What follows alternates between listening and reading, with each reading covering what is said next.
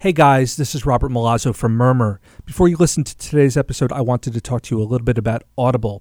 Audible is this incredible digital platform where you can listen to all of your favorite books and radio shows, TV programs, magazines. Basically, if you can read it and you can see it, you can listen to it through Audible. So here's an idea. Go to audibletrial.com/murmur, and they will give you a free month's trial because you listen to Murmur. Again, audibletrial.com/murmur. Free month on them, but believe me, you are going to want to keep subscribing. It's a great platform. I listen to it in the car all the time when I go on road trips with the dog. He likes it too. Don't ask me how I know. I just know. Audible. Listen to it. You'll love it. And now, quiet on the set. Quiet on the set. Okay, everybody, quiet on the set. Scene one, take 10, marker.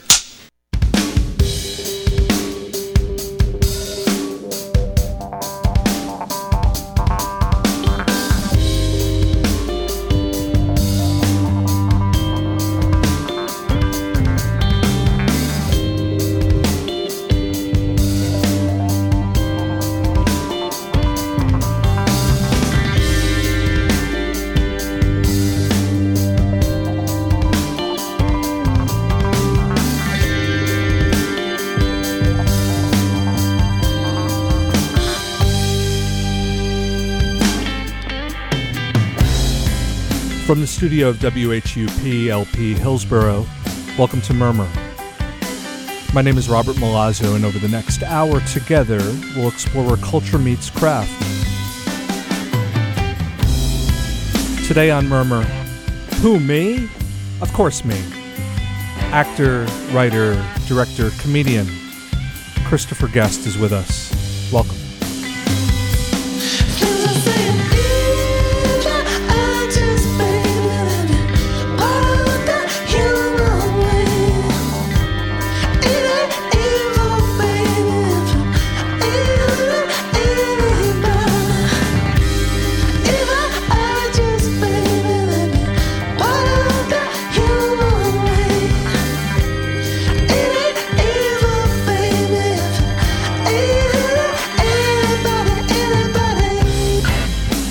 Welcome to Murmur. Welcome back to Murmur. Robert Milazzo here with you weekly via WHUP-LP Hillsboro and also Evergreen on iTunes, Google Play, and Stitcher. We have a website, murmurradio.com. We have social handles at MSF Murmur, at MSF Murmur. That's Twitter, Instagram, Facebook, Murmur Radio Facebook. We also have other stuff. I just don't know what it is right now. Oh, we have an email, murmurradio@gmail.com. With you here every week live, WHUP-LP Hillsboro. Happy to be with you here on Murmur. Welcome. Welcome back. Today on the show, I want to play you a chat I had recently with Christopher Guest at the Onion Comedy Festival in Chicago. It was really a great time. I've had Christopher in on other bits of programming. I taught a class on his Waiting for Guffman, and he was nice enough to Skype. Now, the Onion AV Club asked me to do something for their comedy festival, and I was like, yeah. So that was fun. And they asked me, well, who do you want to invite? And that, inviting someone from the world of comedy, but I was idea one, huge idea. Idea two was someone who was multilingual, and comedians are really amazing guests because they're naturally engaged. Naturally, their antenna and their radar are pretty sharp and sensitive. Christopher was the first person that leapt into my mind because, frankly, the first time I chatted with Christopher, it was one of the most challenging chats I've ever done. And I think I may be at a stage in my life and my work where I want that challenge. I want to hold a discussion that's a challenge. So I emailed Chris, and he was great, and he said, yeah, let's do it. So Then I thought, oh, what have I done? But I realized that the premise of this talk would not be a This Is Your Life. The premise and the format would show itself in the form of what I call In Pictures. It's a type of talk I do where I ask the guest to pick three films that have influenced them. Now, usually I ask them to pick one film from their childhood, one film from a moment where their career became public, and one current film. Christopher wanted to go about it a little differently. He wanted to pick three films, and we would locate them where and why they were important in his life throughout the course of the chat. And that was cool. So what we do is, or what I did in the talk and what Christopher and I did is we went in chronology in the form of his three film choices, and that's what you're going to hear today. The other fun thing, the other light bulb that went on for me was I wanted to reach out to Chris's kind of unofficial joint stock performance company of the Christopher Guestians to contribute. And we had a really great response. So in the course of the talk, you're going to hear what I would call Easter eggs from Eugene Levy and Catherine O'Hara, Jane Lynch. I won't spoil the others, but you're going to hear that throughout the talk. So that was really cool. Now, again, speaking with Christopher this second time around, I thought it would be an opportune time because I found that the first time talking to Christopher about Christopher is the challenge, or is the kind of zone that I most likely didn't want to go back into that zone. So I thought talking about him indirectly would be the key. So having him talk about movies outside himself might lead him back towards a discussion of process. But as you'll hear in the talk, and I thought the talk was really interesting, but as you'll hear in the talk near the end, he mentions how few people ask him really. He's talked about his process, but later in the talk, I asked him about people observing his process. And he said, no one's really ever asked to observe my process. But then he followed that up with, because there's really nothing to observe. You can't really observe a phone call. Well, maybe you can now. Anyway, so I thought this would be a really cool opportunity to talk about Chris as if he wasn't there through cinema, in a sense. And I thought, I got to some really cool things, and Christopher shared some really cool insights that I hadn't heard before. And not patting myself on the back, because you may listen to it and think the absolute opposite.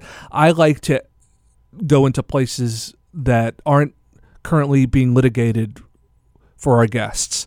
And I think sometimes that the drama and the sex appeal of that may not be apparent, but I think in this format, being able to listen to it and not see it, actually, ironically, may lead to a greater cognition that he is revealing something of interest. And again, this isn't, what I do is not journalism. Well, it may be more journalism, but it's not gotcha journalism. It's not anecdotal, gossipy. I like to ask things that the people in the audience may not have thought they would hear, but is useful to them on some sort of anthropological, cultural level. Did we succeed? Did I succeed? Did Christopher succeed? Well, the event was sold out. It was a 700-seat cinema, the Music Box Theater in Chicago. Really great. The people from The Onion and the AV Club were great, and it was just really cool. I'm a huge fan of The Onion. I mean, who isn't? Have you ever met someone who doesn't like reading, listening to the Onion in all its forms and fashions? So it was really cool, and my thanks to Christopher for coming, and Jamie Lee was there, and you'll hear all that. And again, you'll hear from a lot of the usual suspects of Chris's movies, which to me makes it all worthwhile. And in that spirit, I think the best way to start this off is to hear from one of them. Enjoy. Hi, Mr. Guest. Long-time fan, first-time caller. I want to know why you don't do more movies. Everyone loves to watch your films with people like Bob Balaban and Michael Hitchcock and Fred Willard and... Oh, hi, Christopher. I'm sitting here in Los Angeles clipping coupons, and I don't even know what that means. But seriously, Christopher, I'm just thinking, it's me. But you know, even if you only did another movie once every month or two, people can't get enough of your movies. Don't forget to mention your own movies. They're always my favorites. I've never had more fun in show business than I've had appearing in one of your projects. And even if you go ahead and do one every couple of months and don't use me, I'll be first in line to buy tickets. Meanwhile, congratulations on your award. I assume you're getting an award. And I want to thank the Modern School of Film and the Onion Comedy Festival for letting me be part of this. Meanwhile, here I am in my library, settling down and read a good book. Hello, I'm Harry Shearer in London. Welcome to the Modern School of Film and the Onion Comedy Festival's Christopher Guest in Pictures. Christopher Guest, I've known him for, well, an embarrassingly long number of years now, large number of years, and I still don't know the guy at all. I have no clue who he might be. So any insights you may glean in the next 90 minutes, you might want to pass them along to me at my public email address. Thanks for that. As I mentioned, I'm in London. Christopher, as you may know, was for a short period of time an hereditary member of the British House of Lords, their upper house of their parliament, and he got kicked out. Some words were exchanged. I don't know what happened. It's on the tabloids. But he left so quickly, it turns out he left his ermine robe here. So, Chris, if you're watching while you're preparing whatever you're preparing, I just want you to know, I picked up the robe, and there's a dry cleaning bill. We can discuss it, you know, next time we see each other. It's fine. But in all seriousness, I am so grateful to Christopher for so many wonderful years of great meals, great discussions, but above all, great collaboration, starting with Spinal Tap, then at Saturday Night Live.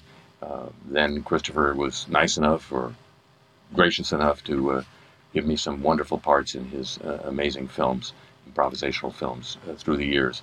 So I guess I owe him big time. In that spirit, Chris, I got the dry cleaning covered. Enjoy your evening. My name is Robert Milazzo. I am the founder and the lead instructor of the Modern School of Film. And tonight we are honored to have a guest with us. You know, it's funny, the original series of the Modern School of Film is one person picks one film and talks just about that film. The most requested filmmakers' films, genre notwithstanding, the authorship of tonight's guest. When The Onion asked me to bring a guest, it was Christopher Guest all the way. It's true, it's amazing. We like to think at the Modern School of Film that movie watching was not responsible or irresponsible to the growth of one of the great modern artists. We've asked Christopher to pick three films that have informed him over the years. It's a series we call In Pictures. We're honored to be here. We're honored that the Onion AV Club asked us. And thank you again and again. We love coming to Chicago. Please welcome to the Onion Comedy Festival, to the Modern School of Film simulcast on Murmur Radio, the Right Honorable Christopher Guest.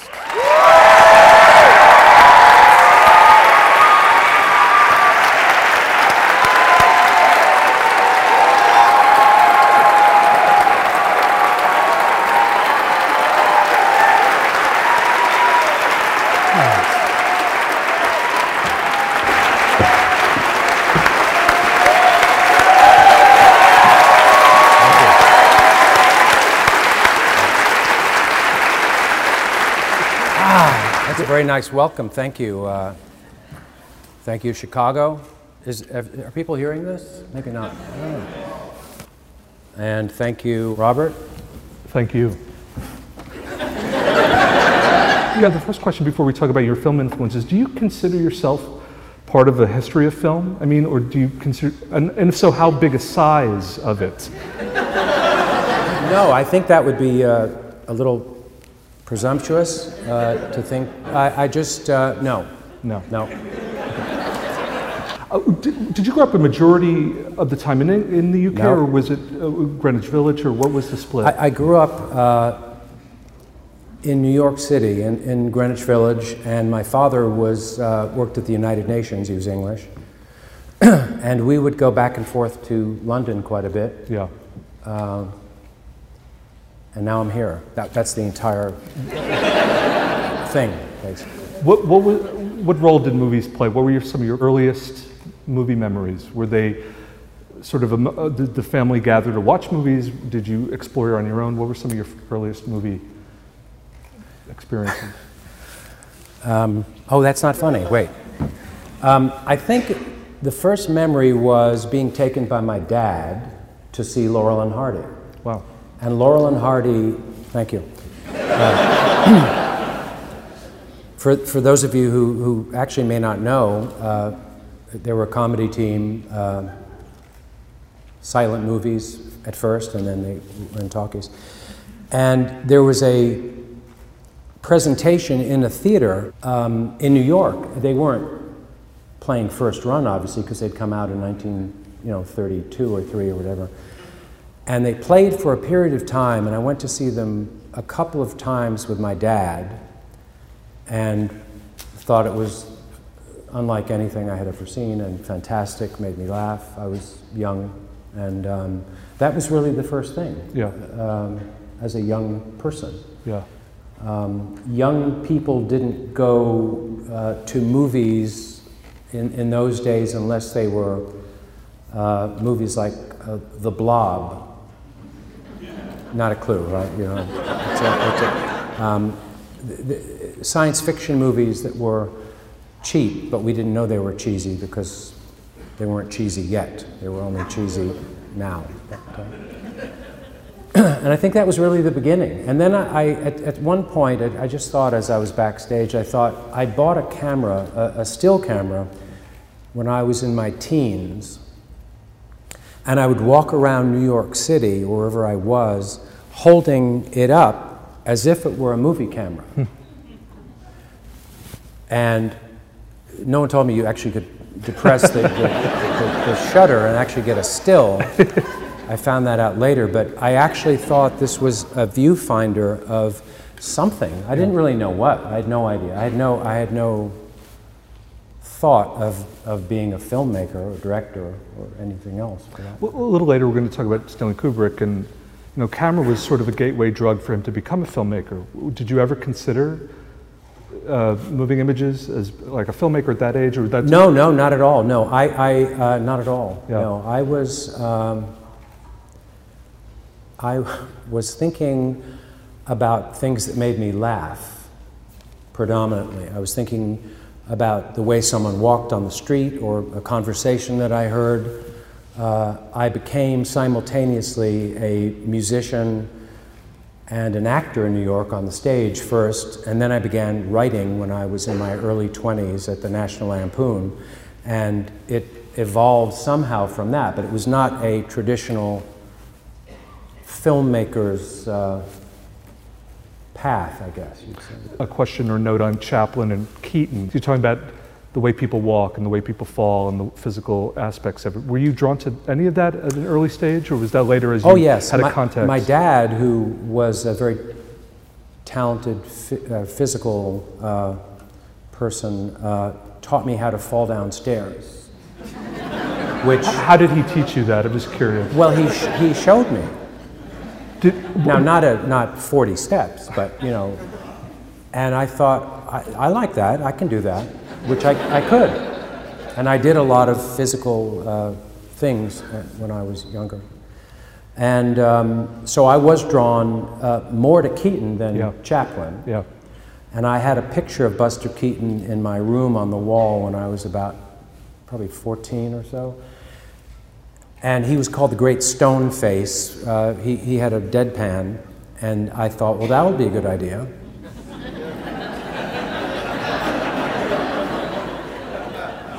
And I really didn't know later, truly until much later in my life, when people would say, I was directing a movie, and an actor would say, "Why are you mad at me?" What do you mean? Well, you look so. I said, "No, I'm." No, and I didn't realize that I think I had adopted some kind of physical manifestation which was misunderstood entirely, 100% of the time. Plus or minus 0%. Yeah. No, there was no room for error. No, and it happens a little bit less now, but not that much less. Well, it's funny, even thinking just for a second about Keaton's intro into the business was physical, almost vaudevillian. The family would throw each other around the stage. Well, they would throw him at the age of 2 or 3 into the curtain. Literally throw him into the curtain, and he would slide down and get up, and they would keep doing that, and that was...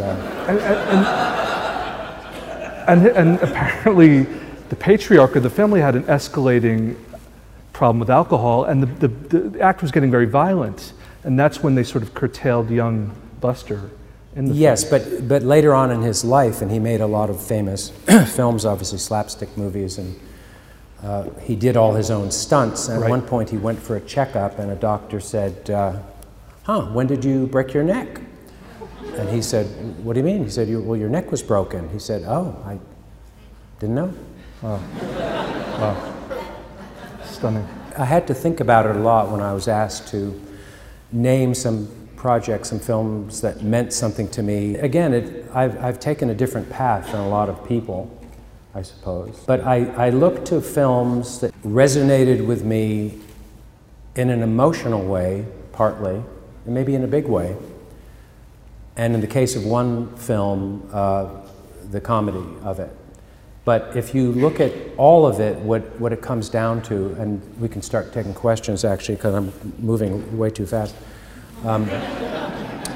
is it comes down to truth. And I realize that the truth in the movies or pieces of the films that you'll see is what attracted to me to them a long time ago, and without consciously even knowing that. And I think later in the work that I did, I think that's what I attempt to do, and that may be even somewhat unconscious in the sense that I hope that the movies, which are in the form of a documentary, are very real.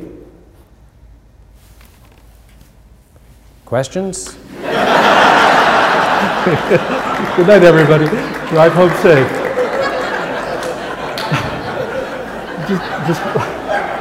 Just one thing to tack on. You know, truth is sort of a personal metric. I mean, what is truth? Is it just something especially now? Yes. Right. Yeah.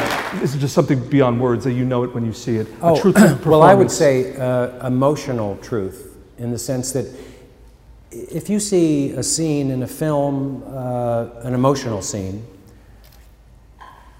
I'm putting comedy aside for a second. What always interested me much more were films that weren't comedies. And I don't go to see many comedies.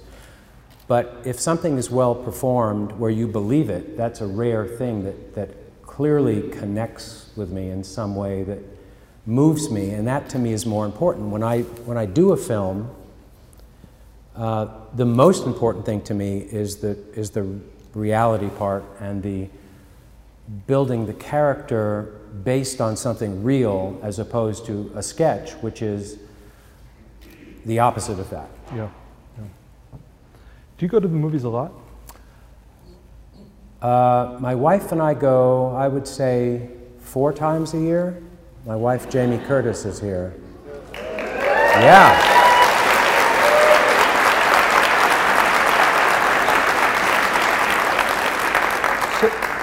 Is that about right?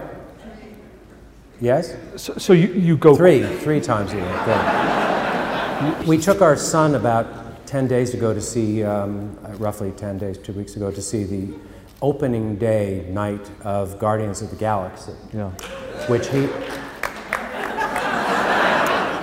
But no, the answer is no. And I think I've never gone all that much, strangely. What would draw you? An actor, a director, a topic? I mean, it could be any of those things. Yeah. It's just, it's not something. I know people who go and see everything, and they just want to see everything and see what's out there. Right. I can't do that. Yeah. Let's get to the 3 choices. We're going to go in chronology. The first choice. We'll tell them what the first choice is. I don't know. What is it? Yeah. The first film is a Fellini film. Is this bringing back any memories? Yes. Talk a little bit about Fellini over overall, and then maybe the title will come back to you. Yes, I think as a youngish person, and seeing, I also spent many summers in Italy as a child. I think 5 or 6 summers we spent in Italy as a family, and probably from the age of 8, 9, 10, 11, 12, maybe 14, whatever it was. And then I saw my first Fellini movie, which was, this wasn't the first Fellini movie I saw, but I was in shock because of the combination of humor and reality, I guess, and pathos, I suppose. Nights of Cabiria is a film he did. It's a very famous film for people who do go to the movies or know about film. And it stars his wife, Giulietta Massina, who is a brilliant actress, maybe one of my favorite actresses ever. It's very, I've seen it in the past couple of years, I've seen it twice. In cinemas or at No, it's very hard to, do that. It screens very rarely, yeah. Very hard to do that. Yeah. And it is absolutely held up in terms of what affected me about it. What was the first Fellini that you were identifying you ever saw, and when did you first see Nights at Cabiria, 1957 Cabiria? Well, I saw Cabiria later because in New York they had these revival things where they would show his movies. I think, I'm not sure, I know that wasn't the first one. Was it La Dolce Vita, or was it one of the big, broad? It could have been La Dolce Vita, that would make sense, which was later. Which was actually right after that. This is his next film after this, 1960 La Dolce Vita. This is the Fellini film when I show to my students, they don't think of Fellini this way. It feels subtle and restrained to them. It won an Oscar that year for Best Foreign Film. He had won one for La Strada as well. This was his second Oscar. La Strada was the first one. La Strada, yeah. It's so funny, you know, I had Chris Christopherson as a guest, and the movie he wanted to talk about was La Strada. And I said, why do you want to talk about La Strada? He said, Me and Bobby McGee is written, it's based on La Strada. Wow. Which just blew my mind. Yeah. We couldn't get a copy of it because the De Laurentiis family that owns the print won't release it. So it is a crime. You say it, and it's so true that a lot of people don't get to see these films now. No, you can find them on DVDs, and I think there are other ways of seeing them, but to see them projected in the theater would be the way to do it. That's optimal. Yeah. This was the fifth of 7 collaborations between the two. They were husband and wife. What is it about Giulietta Massina? It's funny, you know, I think of so much of Chaplin when I watch her and vice versa. There's a physical actress, not subtle. Do you think we overrate subtlety? Well, I think it is not broad. I don't respond typically to a broad style of work. She is almost a ageless, in terms of going back 500 years, clown, in a sense. Yes. And she is so vulnerable, and it's so fragile. It's amazing. And she can be funny, and she can be strong, and there's a very wide range of things she can do. What is it about Fellini, you know, in the sense of, is it the imagery, is it the acting, is it the writing? Well, it's all of it, obviously. I think you're right about looking at it that way. In Amarcord, if you look at the family, you're right in the middle of a family. The music is essential. I was moved by this music even before I knew who that was. Yeah. And he had this amazing composer work with him who didn't really become famous in this country until The Godfather. Until the Godfather, Nino Rota. Yeah. So Nino Rota, who did The Godfather and that theme, and obviously the rest of the score, wrote dozens of films. It's absolutely, and it's the way it should be with a composer and a director, the perfect match in terms of the fun and then the sadness. La Strada, the score for La Strada is one of the most achingly sad themes ever. Yeah. But I like, this is my favorite of Rota's. I like how it's very self-conscious. The characters are singing the song in it, especially at the end. I was thinking about this with a musician, as you are. Do you get distracted by music in a movie, or do you get drawn in because of your ear for music and your ear for musicianship? Does it distract you? Does it draw you in too succinctly? No, I wouldn't say so. I would say that I'm aware of it. I guess if it's working, for someone who doesn't work in music or write music, they shouldn't notice it, I suppose. Yeah. It should be effective. I do notice it, but it doesn't take me out of the film. Fellini films are heavily dubbed. I was thinking about this. One of the reasons why is he used to yell at the actors so constantly, they couldn't record sound. I do the same thing. That's what I was getting to, yeah.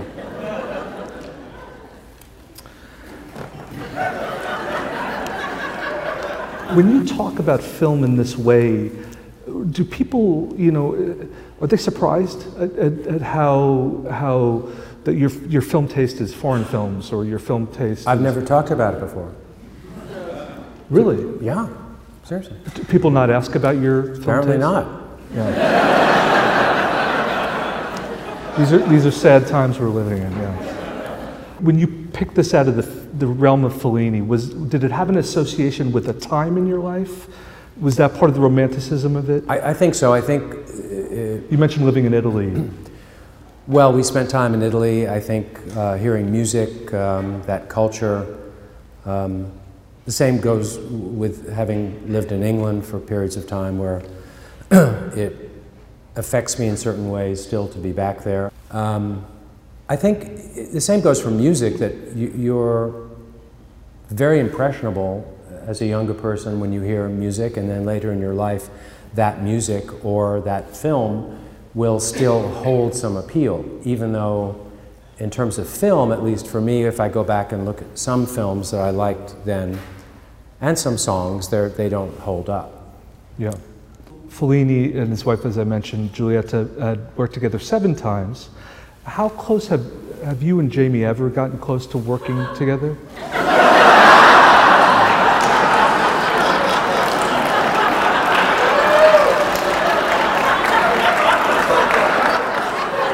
Thank you, everyone.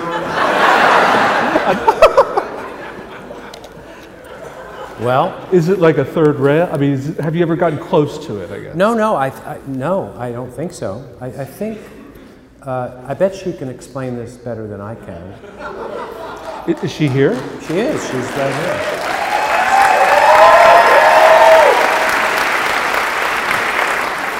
It may be a different explanation than mine. I'm anxious to hear, actually.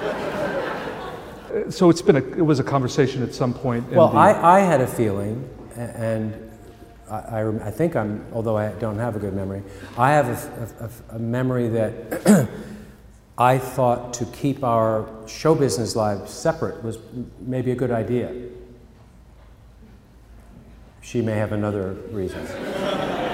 She just doesn't like your work, yes. Could be.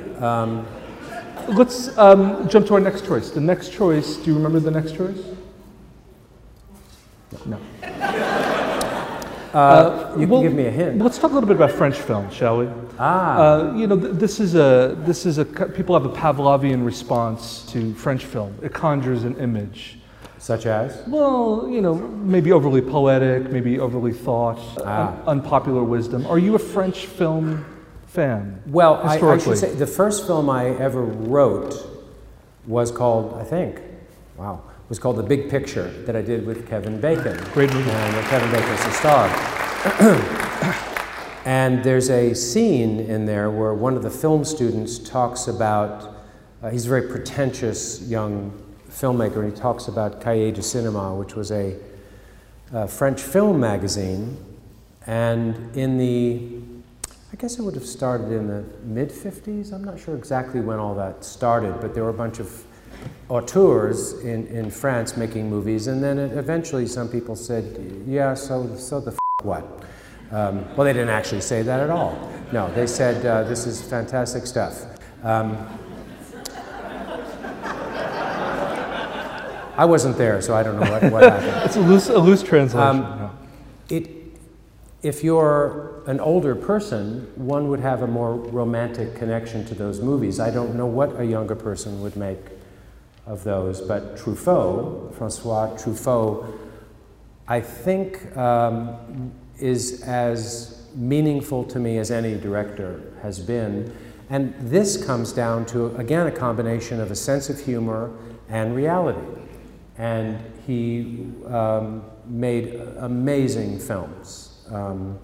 The film I chose is, he made a series of films with the same actor.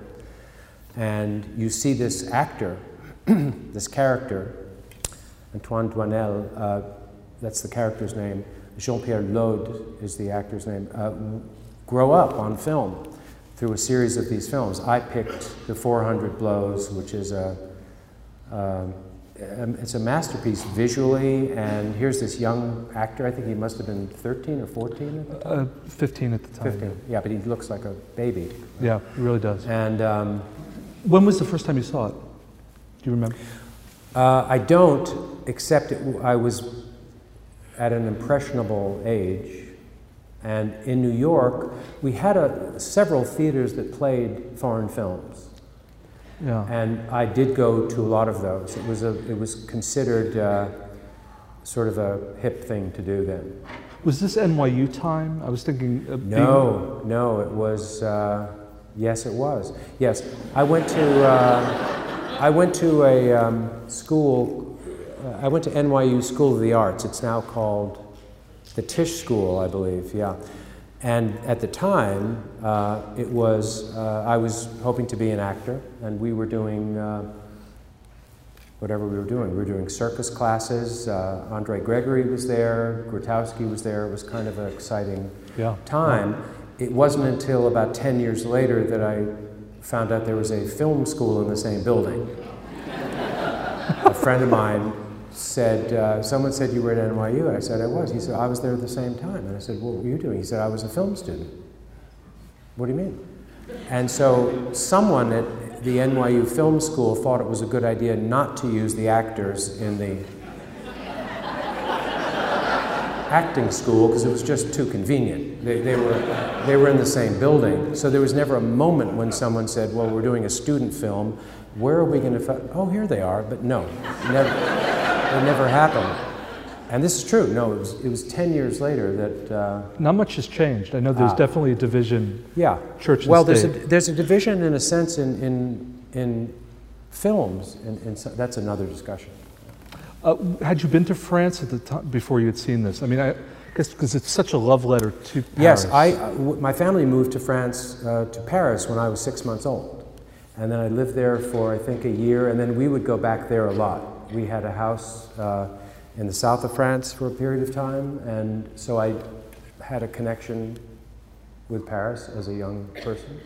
The opening of the film itself is just a love letter. It's, for people who have been to Paris, it's an incredibly romantic city, obviously visually beautiful city, and on film, and to see a black and white film done when this was made, it's very gritty, but it also has that romance to it. Very romantic. What about Breathless? We can't, not a fan. Well, as with anything, music or films or anything, people have, it's all subjective. People respond to things for various reasons, depending on how they grew up and who they are. No. For those of you who have seen or maybe not seen, as I said, the ending is legion. I mean, it is one of the definitive great sort of important endings in cinema history. Yeah.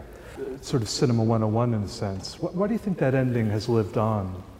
Well, I'm not being facetious. I didn't go to film school, and so I don't know that is right. 101. No, I'm not trying to be funny. When you asked me to pick things, it wasn't based on what I knew to be classic things. There were things that, for me, what that means is, again, you have to see the film, but the hugeness of this moment. This kid has been bashed around his whole life. He's basically been disowned. he runs. Earlier in the movie, he talks about that he's never been to the ocean. Right. And he sees it, and he's running. And you think about these shots, those long tracking shots, which today would be cut into 4-second edits because people are too busy, you know, looking at the cat on the piano thing, which is a funny. That's a funny video, by the way. The cat, this kitten, is walking on the. But staying with that, with him, and then seeing he has nowhere to go at the end. He's reached the end of running, and you see him turn and look in the camera, and it's pretty moving. Yeah. You have to see the rest of it. Have you ever been to the Cinémathèque Française? No. Never been? Never been. That surprises me. No. Has it ever been in your on your radar to try to go to browse? No. Does this make you want to go? Or no? No. No. I tried. It doesn't. Sorry, Francois. No, I wasn't trying to be funny when I come at what I do from a very different place. You know, I don't talk about film, and I haven't talked about film in this way. Films have meant a lot to me, but not in an academic way where I've read about that. Right. Right. Have you ever tried to replicate something you saw in a movie? I mean, your films, the DNA of your films is so different, obviously, but have you ever used a frame of reference, like an image as a frame of reference? No. Editorially, nothing. He started as a critic.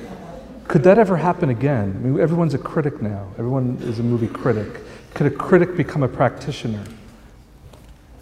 Well, I should say that the people who are supposed to be critics now, I wouldn't call them critics. Right. So, a long time ago, there were a handful of critics that were considered to be writers, good writers, many times. Whether you agreed with them or not, they had studied film, they knew about film, and they didn't live in their mother's basement with a laptop. So it's. It was a very different thing. There was some gravitas. You didn't have to agree with what they said ultimately, but it was a different perch. You know. I stopped reading criticism and reviews in the late 80s. I haven't read any review of anyone since then. Not one. This is not a segue, but it kind of is for our last film. Stanley Kubrick was asked, have you ever listened to something a critic said about your films? He said, when a critic has watched my movie as many times as I have, then I'll start listening to them. Mm. The last film, Ho Ho, you know, I didn't think you would choose a documentary, but you did. The last film you chose, do you remember the last film you chose? I do. Okay. Tell them what went into it and tell them the title of the last film. Well, this is a film that I saw in the theater when it came out. Was it 62? 64. 64. For a reason. For a reason, right. People call it Dr. Strangelove, but it has a long title that... Please clap. This is a movie... Yeah. I mean, I'm not, you know... I'm just saying this is a film. It's funny because Oliver Stone just screened this for Putin. Did you hear about this? No. Oliver Stone is doing this documentary series on Putin, and one of the episodes he screens this for Putin. Mm-hmm. Putin had never seen this film, which is... Well, of course he hadn't. Why would he? He's a KGB guy.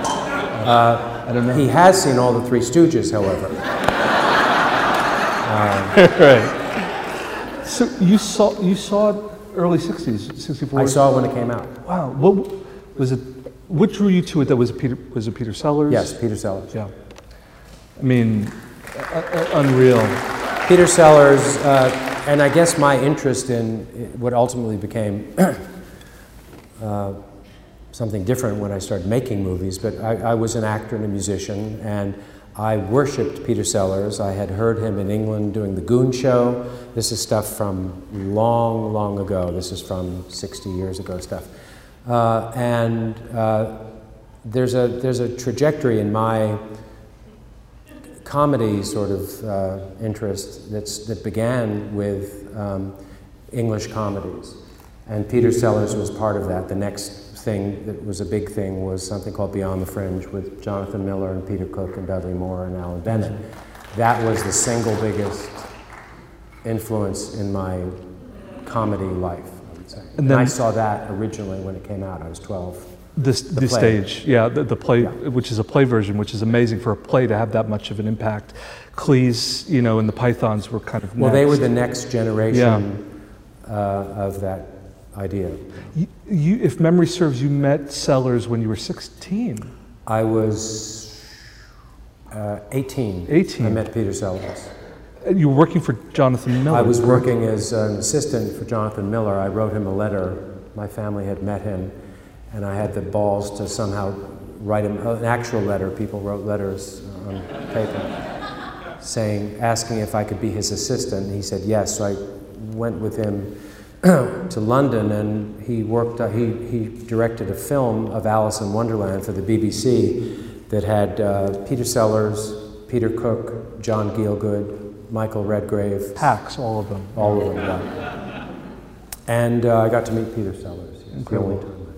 How brief a moment was that, or extended? It must have felt like it went on forever, but what was the interaction? No, like? It felt very short. I had the thought, given that I had heard his records and I was worship this person, and what do you do when you worship someone is imitate something they've done. Always a good idea. He was a man, a very difficult man, not a social person, a brilliant comedic talent. I did a voice to him within the first minute of meeting him that he had done on a record. And if I may, I'm not an impressionist, but I'll give you his response.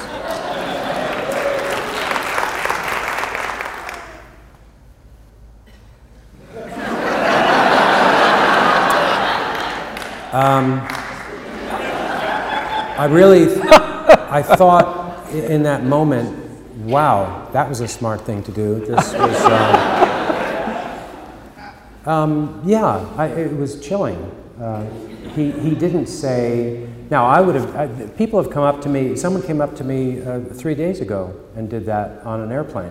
Which character? What did they? I couldn't even remember what it was. It was some vague thing in my mind that sounded familiar, and I was nodding. And I could have said, "Great." It would have been a lie because I didn't know what they were actually doing, although I knew it was something I had done, and I could have said, "Good, very good," but I didn't. I didn't. I'm not trying to compare myself in any way. It's just that moment where I could have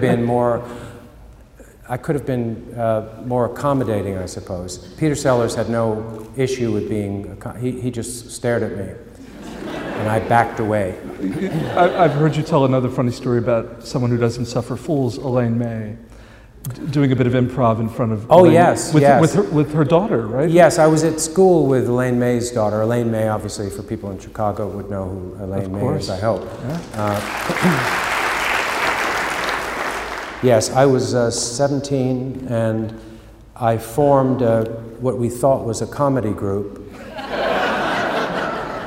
Three of us went to Elaine May's house, because this is a good idea as well. Should have been on the same day as the Peter Sellers thing. We did something, I have no idea what it was, and her reaction was less than Peter Sellers' reaction. The seconds after I met Peter Sellers, he was standing next to Ravi Shankar. Oh, I'm not trying to name drop, these are the people who are working on the film. That's incredible. And I loved his music, and Jonathan Miller said, after the Peter Sellers fiasco moment, he said, and this is Ravi Shankar. And I shook his hand, and he went like this. Do you play the guitar? And I said, I do. He said, Wow. So it kind of made up for the Peter Sellers stuff. Wow. Game, set, match. Mr. President, I would not rule out the chance to preserve a nucleus of human specimens. It would be quite easy. At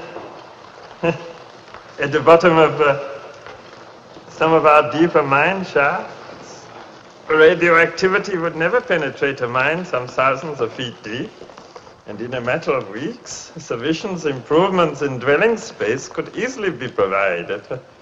How long would you have to stay down there? Well, that's, you know, cobalt thorium G.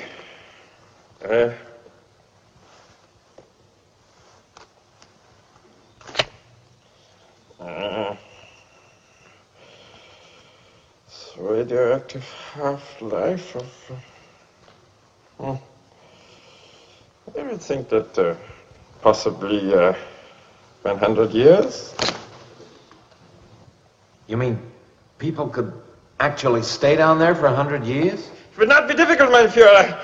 Nuclear reactors could... I'm sorry, Mr. President. Nuclear reactors could provide power almost indefinitely. Greenhouses could maintain plant life. Animals could be bred and slaughtered. A quick survey would have to be made of all the available mine sites in the country. But I would guess that dwelling space for several hundred thousand of our people could easily be provided. Well, I would hate to have to decide who stays up and who goes down. Well, that would not be necessary, Mr. President. Could easily be accomplished with a computer. And the computer could be set and programmed to accept factors from youth, health, sexual fertility, intelligence, and a cross-section of necessary skills. Of course, it would be absolutely vital that our top government and military men be included to foster and impart the required principles of leadership and tradition.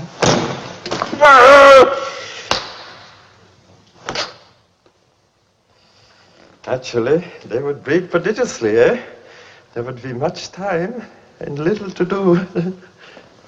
But with the proper breeding techniques and the ratio of, say, 10 females to each male, I would guess that they could then work their way back to the present gross national product within, say, 20 years. But look here, Doctor, wouldn't this nucleus of survivors be so grief-stricken and anguished that they'd, well, envy the dead and not want to go on living? No, sir. Excuse me.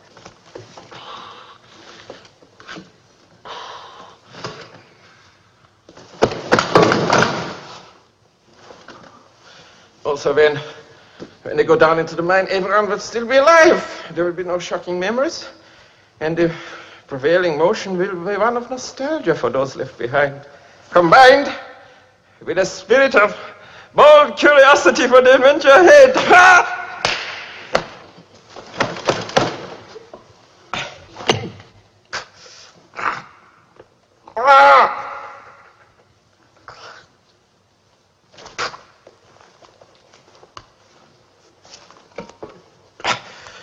Doctor, you mentioned the ratio of 10 women to each man. Wouldn't that necessitate the abandonment of the so-called monogamous sexual relationship? I mean, as far as men were concerned. Regrettably, yes. But it is, you know, a sacrifice required for the future of the human race. I hasten to add that since each man will be required to do prodigious service along these lines, the women will have to be selected for their sexual characteristics, which will have to be of a highly stimulating nature.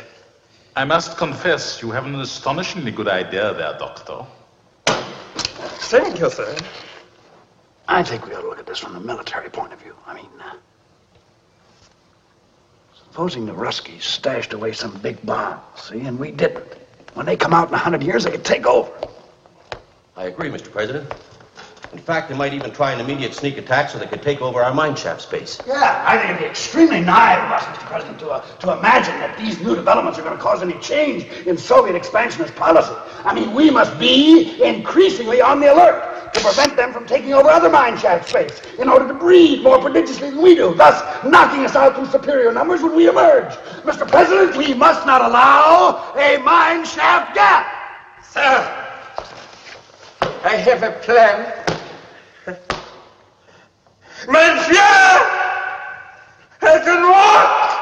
Hello, Christopher Guest. It's Jane Lynch. How you doing? Listen, when I think of Peter Sellers, I think of you. Yes, you're an original and you're unique, but I just have this feeling, since you chose this Dr. Strangelove, I just have this feeling that you were inspired by Peter Sellers. Nobody did more with less and had more impact comedically and character-wise than Peter Sellers, and I would argue the same about you. And I was wondering if you would talk about how Peter Sellers inspired you. And I hope you guys are all having fun, and I'd love to hear what you have to say.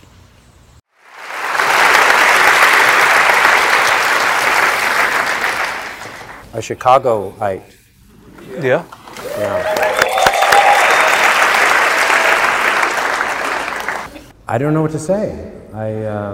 He was an actor that affected me from when I was a young person, I would say, seeing his films and then listening to him do voices and create people. There's a, obviously, or not obviously to you, but there's a great deal of improvisation in this scene, all those beats. You can see Peter Bull, one of the actors, laughing yeah, over his shoulder while he's doing this stuff, because that hadn't been done before. And that was a vital part of what he did. I didn't look at that, I didn't study that, I just took it in, I suppose. Yeah. What about Kubrick's work? Just to get back to him a little bit, are you a fan of his? Well, I think I would divide it into the idea of who the actors were, in a way. There are many films I didn't respond to. Such as? Well, 2001. Really? Which was, you weren't born probably when that movie came out. That was a movie where people smoked dope, went to the movie, and laughed, giggled.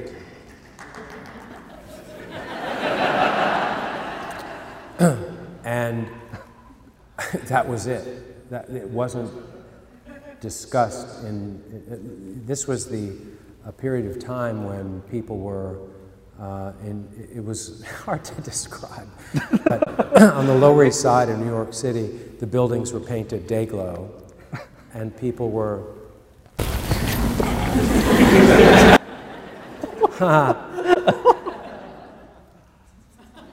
yeah, and those were the police, by the way. So that experience for me, it was very removed from actors, because the main actor was not considered to be an actor that you would study and say, I wish I could be Keir Delay. And that's true with some of the other movies now. Sellers, having him have Sellers in the movie changed the dynamic, but there are many movies that I don't respond to. Sellers called Being There his favorite role. But he said this was the most pleasurable to make. And it's amazing how much faith, rightfully so, Kubrick had in Sellers. Well, he had to. Yeah, rightfully so. Kubrick once called actors emotion-producing instruments. And a director is a taste-making machine. And I don't think there was any irony in those statements. Well, I was going to reference this earlier, that there are many film directors who go through film school having had no experience with actors and not wanting to, because they learn how to do storyboards and they know how to do people in front of blue screen or whatever they're doing. And then if they're lucky enough, they get to do something, and now you have actors. And now what the hell are you supposed to do? Because they don't have any connection emotionally, knowing how to talk to them, and no interest, to be honest. Yeah. And it's amazing, because they would wish it was a cartoon, because then, now I have to explain, what am I supposed to say? for directors who have been actors or have at least been closer to actors, the movies are very different.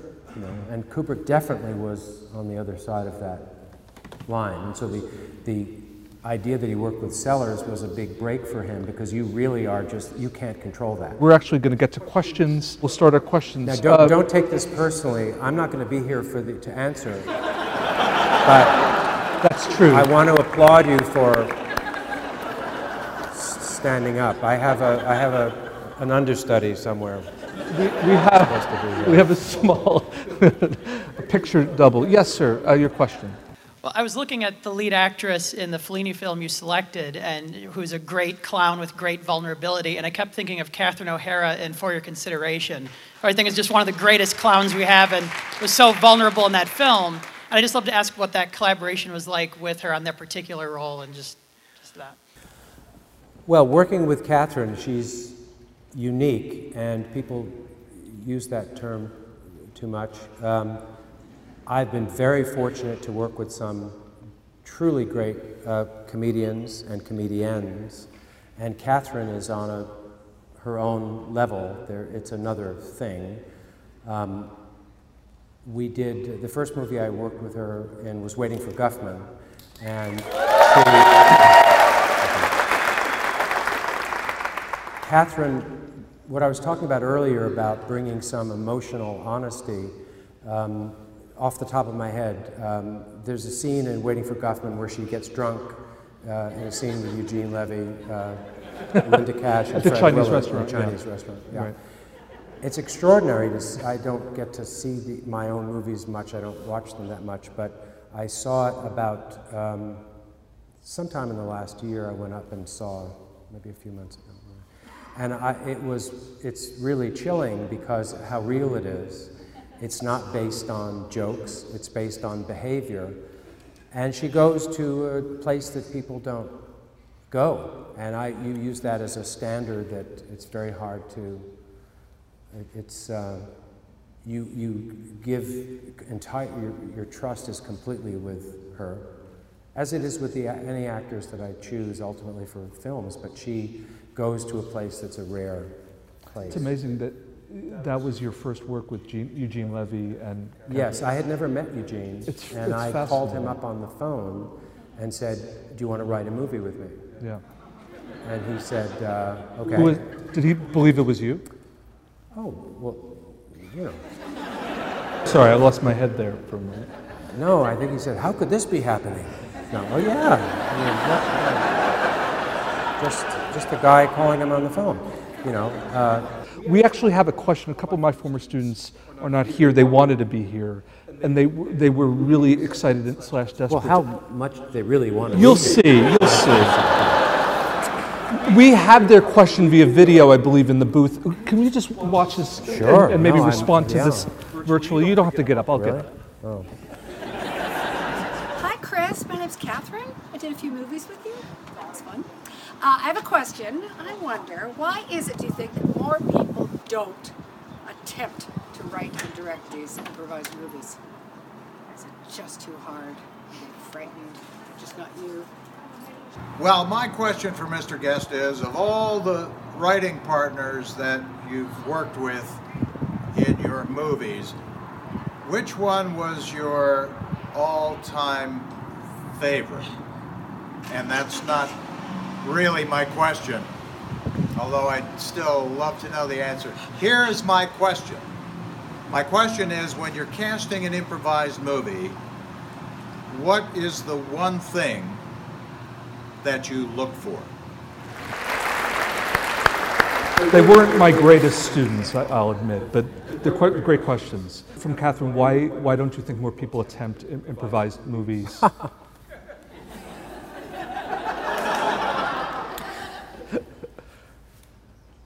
Well, I've done some Q&As where people have asked what my process is, and over the years I've tried to explain in the best way I could, but there are then a lot of glazed over eyes. It's not like, there aren't, it doesn't happen because, wow, I don't know if,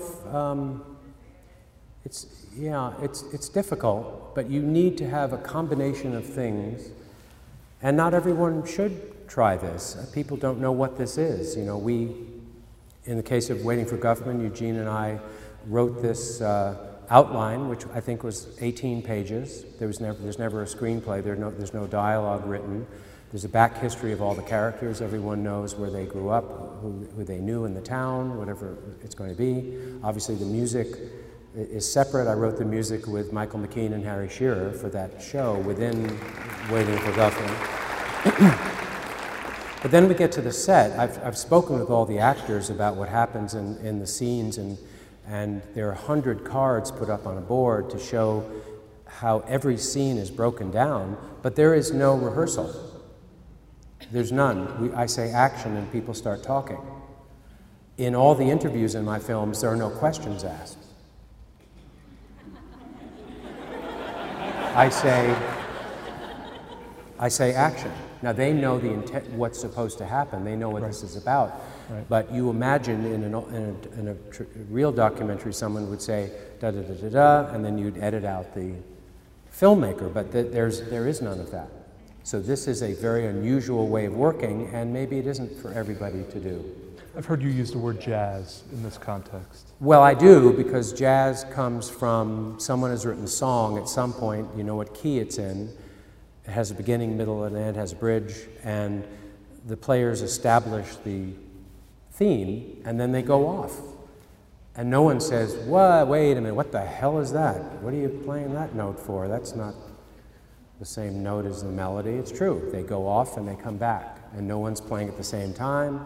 People are, in this case, they're listening to each other, but there's no way to explain it unless you do it. So that's that. And in writing with Eugene, who's obviously a great improviser and a person that we did several films together, and it was a good match because we both knew how to kind of set this up. If there's one thing you're looking for an improvisational performer, as Gene asks, is there one? Well, it's easy. That's truth. And when I meet people, if actors come in to meet me, there's nothing to read because there's no script. In a traditional film, conventionally, someone comes in and they pick a scene, and you read with the director or you read with someone else. In my case, an actor comes in and I talk to them for 10 or 15 or maybe 20 minutes, and it's not about the film. It's just talking to them. And within, I would say, 5 minutes, I know. Wow. And I can't say why. I just say, you're the person, and now you're in the movie. Question, sir. We'd love to know, I guess, more your ideology, your method, or even just like, even if there's a story of insight to help us kind of... Well, this is where it gets difficult. I appreciate the question. It gets difficult because maybe I don't know how to articulate this. That's very possible. I think you asked me the other day, did young people or do people come and watch you? Want to observe your process. Observe, and the answer would, no one has ever asked me to do that, but the answer would be no. And only because I don't think people could learn from that. I'm not trying to be difficult. Because these are just people. It's kind of a magic thing. I call it a parlor trick, that you can just do this. When I was going to what was called acting school at the time with Michael McKean, we were in the same class together. We would start doing this at 8 in the morning. We didn't know what we were doing. We were just improvising 20 hours a day. We didn't know what it was. No one said, well, oh, you're doing this thing. It was just annoying to other people, I think. It was like being able to run fast or something. I never studied improvisation. I never was in a company. Maybe if I was in Chicago, or they didn't have any improvisational things going on in New York City other than when Second City came to New York, maybe I would have been drawn to that. I'm not really sure. But to do it in film is a very different thing. And people have said, well, look at, there's some other filmmakers that do that, but they don't, because what they do is they rehearse for a long time, they improvise for 4 months, and then that becomes a script. So this really is a different thing. And truthfully, I don't know how to explain it. Can it be taught? Can improvisation be taught? The Groundlings, UCB, Second City, are these useful uses of young performers' time? Well, I don't think so. I think you can get experience. No, I don't. Many in the audience just left. I think the people that show up to want to join Second City or the other ones, the people that end up in those companies haven't started from zero. Right. They've started from, there's something going on here. Now, they can get better. It's true, they can definitely get better and refine what they do, and stage work is very different than what we're doing in the films. But I don't think you can take someone from scratch who says, I think I'm going to try that. That sounds like an interesting thing to do. I work in a bank, but you know, I think I have a funny bone, and I'm going to find it, or I'm going to use it in some. I don't think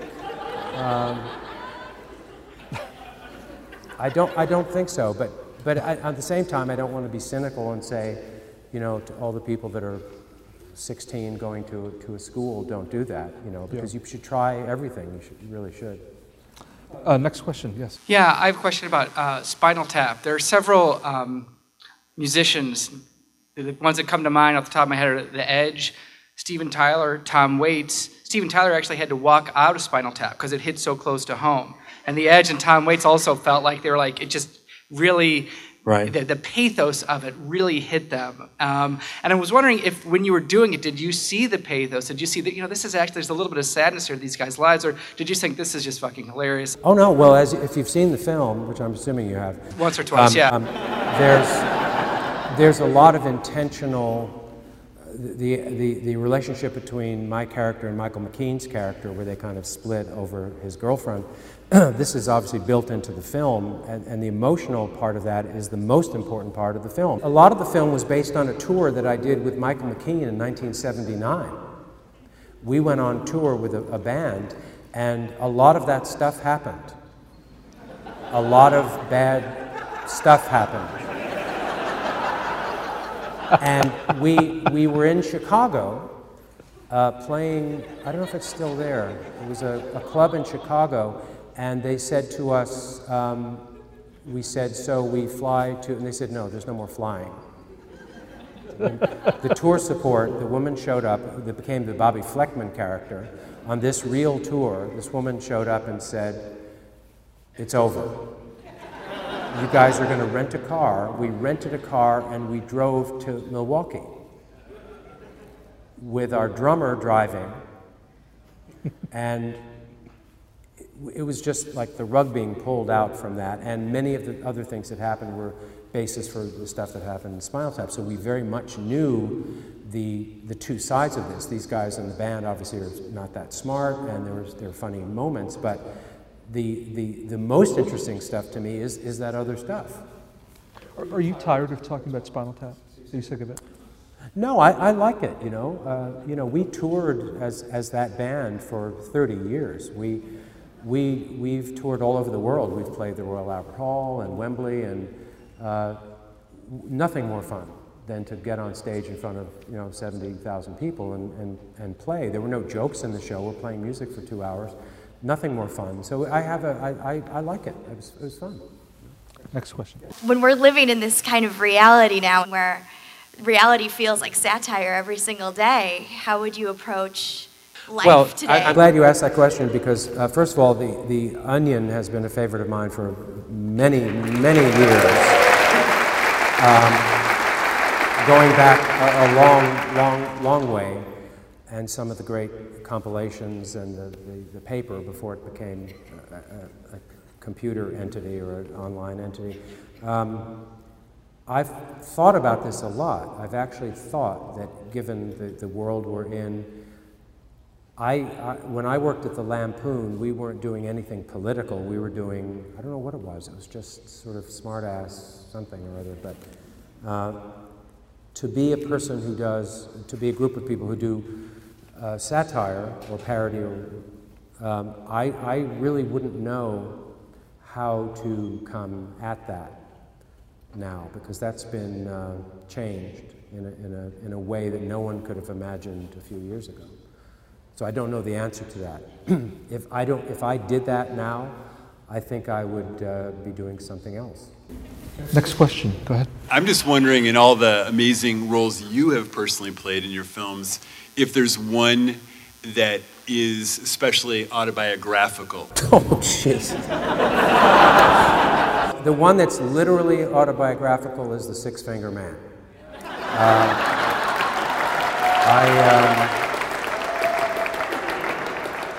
That's basically my life.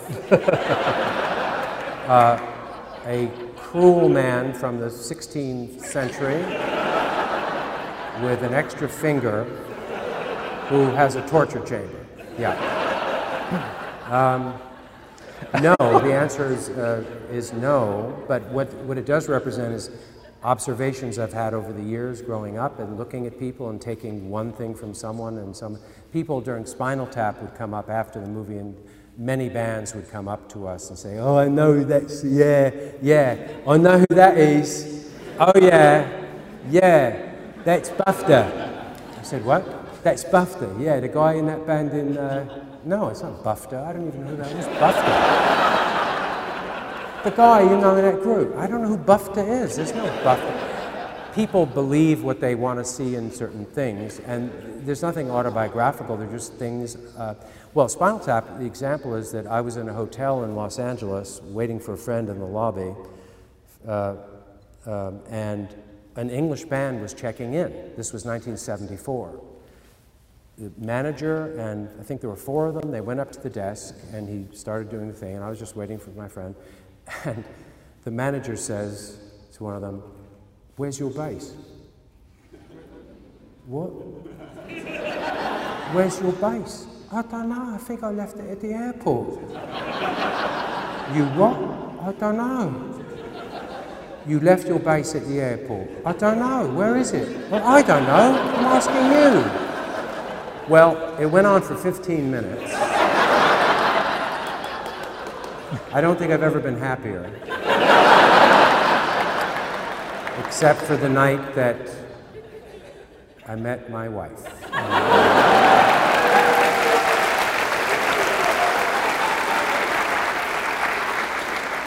Real quick, I am trying to be a filmmaker now, came out in an untraditional sense, kind of like you did, didn't go to film school. Next question, please. No, get it, no, come back. Just wanted to see what advice you would have for someone starting out with, you know, no film school experience, trying to get rolling like you did. Well, for how much independent money do you have? Well, I would say that everyone is different, and you have to follow, if you have an idea that you want to do a particular thing, it goes for music as well, that you absolutely just have to keep doing it, and if you really want to do it, you're going to find a way to do it. There's no particular advice that I would give other than that, which is if you love this, then you have to do it. You just have to keep doing it. You can't give up. Yeah. I'm not a student of film, but I love a good story, and you are one of my favorite storytellers. So maybe outside of the storytellers that we've, Fellini and Kubrick, who are some of your favorite storytellers? Well, I would go to literature before I would go to films. And I would say number one would be Charles Dickens. Yeah. And I read Charles Dickens at an early point in my life and started rereading it later. Again, there are some good films as well. There are a couple of good films of his work. That, to me, has a combination of amazing, incredibly convoluted stories, people, humor, drama, just everything. We had Glenn Close with us, and I asked her, "Why are you so interested in doing TV content?" She said, "It's like the new Dickens now. We have this episodic, we can do anything in short doses." Do you think that's overstating it? Do you think we're back to a place where stories are getting better? I think TV is at a very high level.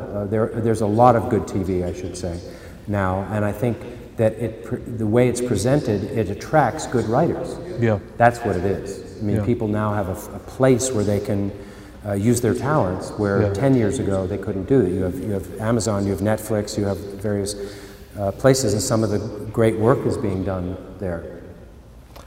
Question. When something isn't coming off on set, when it's like in your head a very specific way, I was curious if you had any tricks or anything you do to try to conjure something out of an actor that you were failing to articulate that you see in your brain so clearly. Well, I think I'm fortunate because when I go through that process of meeting actors and inviting them into the movie, you're now in the movie, really with one exception in all the movies I've made, I've never had that happen. I've never been in a situation where they do a take and I think, oh boy, what am I gonna do to reshape this?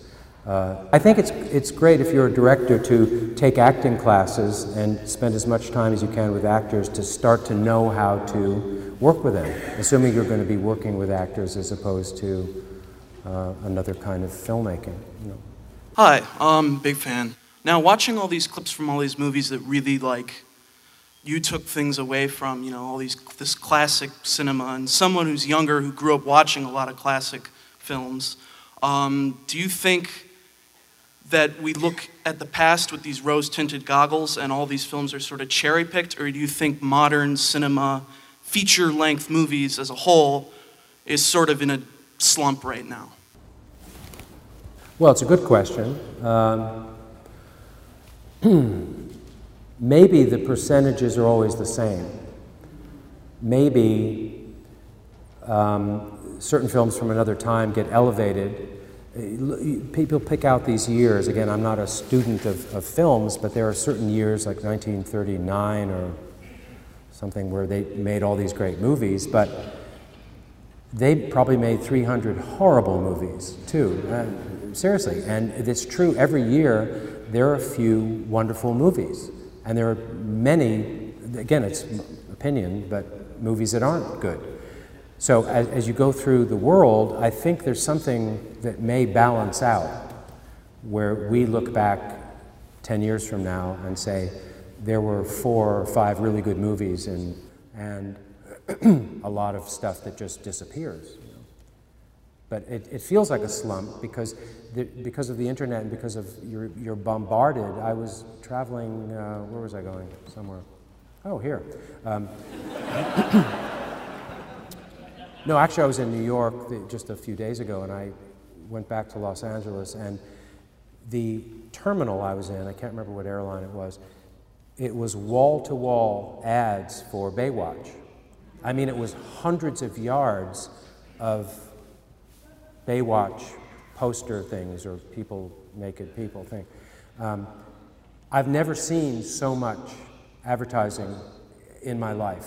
The entire thing, it went on for forever. Now I didn't see the film, I didn't read anything about it, I know nothing about the film, but we're bombarded with all this stuff, and then people kind of turn out, they just turn off or whatever, then they get cynical and they write stuff, and I don't know.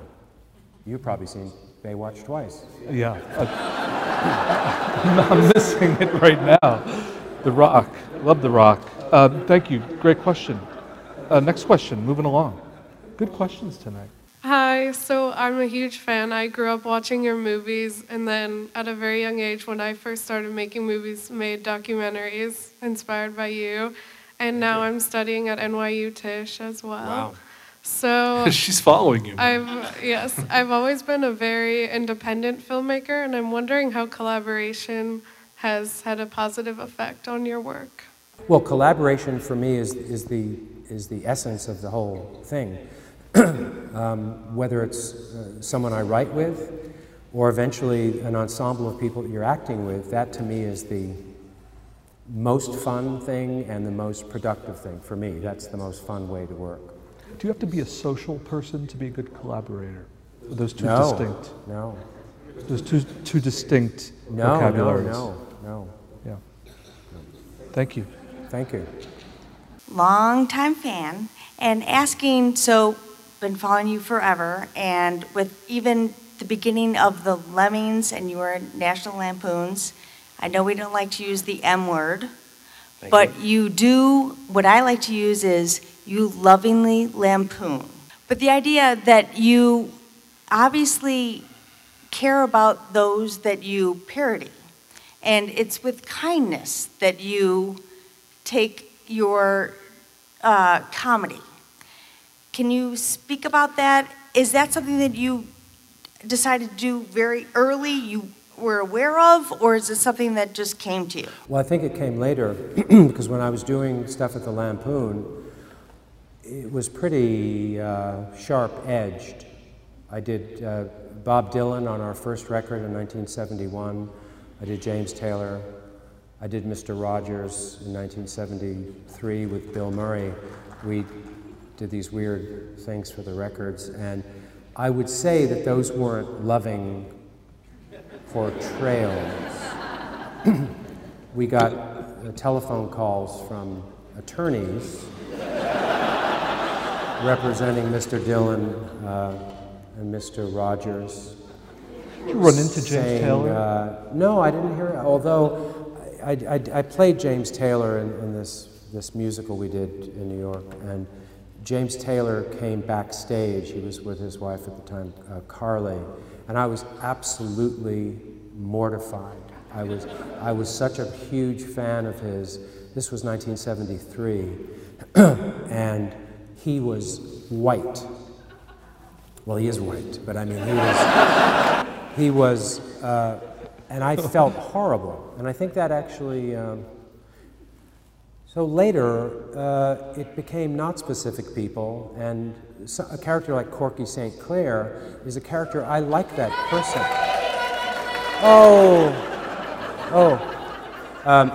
I think he's a, you know, he's not smart or talented, but I really am fond of that person. I'm fond of the character.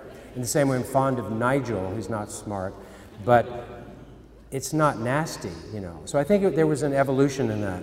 Next question. I was just wondering, for your films, if you come up with a concept first or a character?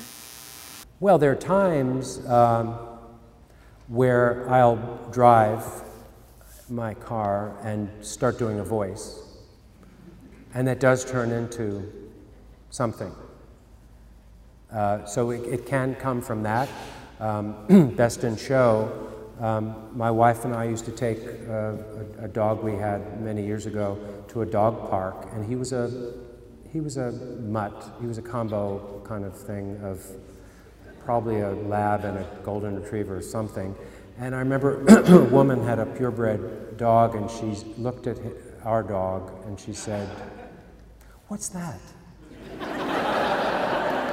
She was, "I don't know, it's just a dog." And I thought, this is extraordinary, because it was basically racism. And it drew me into this world, and when I started researching dogs for the dog shows, every owner looks at the other dogs as if they're inferior. Every other breed looks down their nose at the other dog and says, that's just not quite good enough. And I thought that was amazing. So that, in that case, that was an experience, a different kind of experience. Two more, yes. Hi, Mr. Guest, I appreciate you taking my question. Thank you. I had a question about the connection between music and comedy. Many comedians also happen to be very talented when it comes to music, and the actors with which you've worked have also been very talented. Jane Lynch, who we saw has a great voice, and she also plays. So I wanted to know, do you think if there's a connection between music and comedy, and if so, how has that impacted your work? Well, I think there is. I'm not a scientist, so I don't... wait a minute, I am a scientist. I don't know what that is, but I know... I did a movie called The Mighty Wind, and all those people... Thank you. All the people were really playing that music live in the movie. Now, that doesn't happen in movies either, but Eugene is a talented singer and guitar player. Catherine was playing the autoharp, Parker Posey was playing the mandolin, Jane Lynch is playing guitar, great singer, on. And there is clearly some connection. Michael McKean is an incredibly great player, and Spinal Tap was another thing we did. So I don't know how to explain what that is, but it's true. I run into people who are in comedy that certainly Ricky Gervais is writes songs and sings and plays the guitar, and it does happen a lot. You trained on the clarinet as well, correct? I studied the clarinet as a small person, and I don't mean as a Peter Dinklage person. I mean as a, well, no, and I was younger. Have you? I wasn't. I got. I'll take that back. I was a child, and my mother said, yeah. "Here." I said, "Great, this is sexy, clarinet." I was leaning towards, have you ever heard Woody Allen play the clarinet? I've heard him, not live, but I've heard him play the clarinet. Right. And he still does the, no? Well, he's not a great clarinet player. I mean, he's not. Yeah. He likes to play, which is great. Would you say he's serviceable? Serviceable? What? You know, forget I mean. Final question, no pressure. Then a final word, and then a good night. Yeah. Yeah, might be the worst question, last question ever. So I'm getting giddy talking to my wife over there while I listen to you say you watch The Onion, because I've been in a couple of the episodes, and I'm getting like real like, oh my God, has he ever seen me before? Maybe. And then I decided I'm going to ask the most selfish question I could think of, and then that was, we did a show here in Chicago that was based off Waiting for Guffman. It was the show inside the show, Red, White, and Blaine. Yes. I don't know if we got your permission or not, but we did this show. You've heard that before. And it was amazing. It was a lot of fun, and it was in the New York Times and everything. And basically, I'm just wondering. I have bad news for you. Have you heard of me? That's it. That's all. Thank you very much. No, is that really it? Yeah. No, the question was simply, had you heard of it? That's a good question. Excellent question. No. Although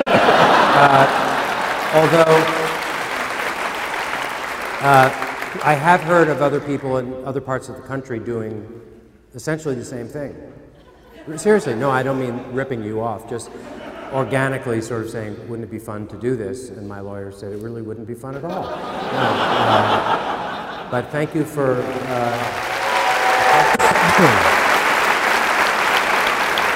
You know, just to go back to something I said 4 hours ago, what will your legacy in movies be? Because I put you in the spectrum of any filmmaker, like all the great filmmakers we talked about. Well, that's where you make a mistake, Robert. Well, is that preposterous to you? Well, it's very, I don't mean to be, well, I've been lucky to get a chance to do what I do. I've had chances to play music, and I've had a chance to make some films, and I really don't kind of look at it that way. I just, that was fun, and now we're doing something else, or we're not doing something else. So I think it would be kind of arrogant and dangerous to start looking at what I do or have done in any way at all, truthfully. I just, this is now a different part of my life, and I do different things, and that's what I do. You know, you say you're lucky. Well, I'm fortunate. I'm not saying that, whoa, look at this, another idea.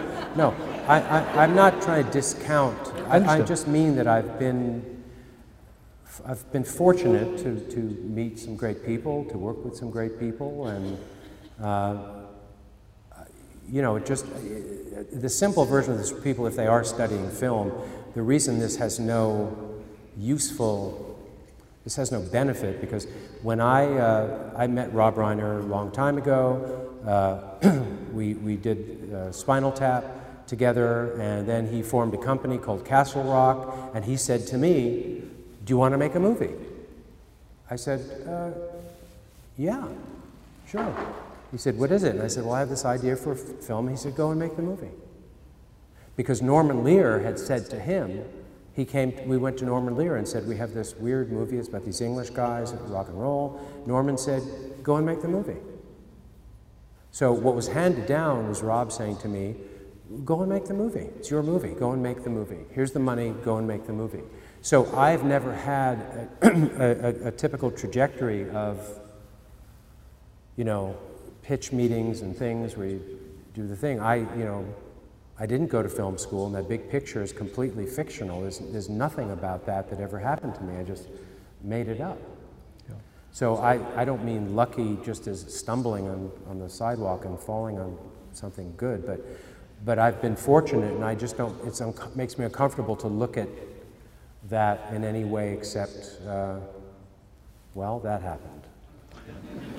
In that case, thank you, Norman Lear. Thank you, Rob Reiner. Thank you, Christopher Guest. Thank you, Robert.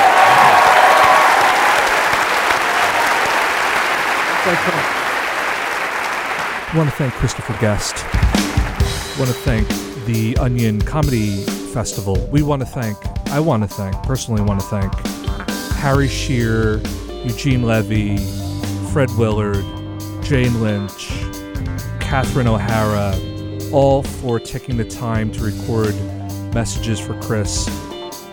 Really, thank you.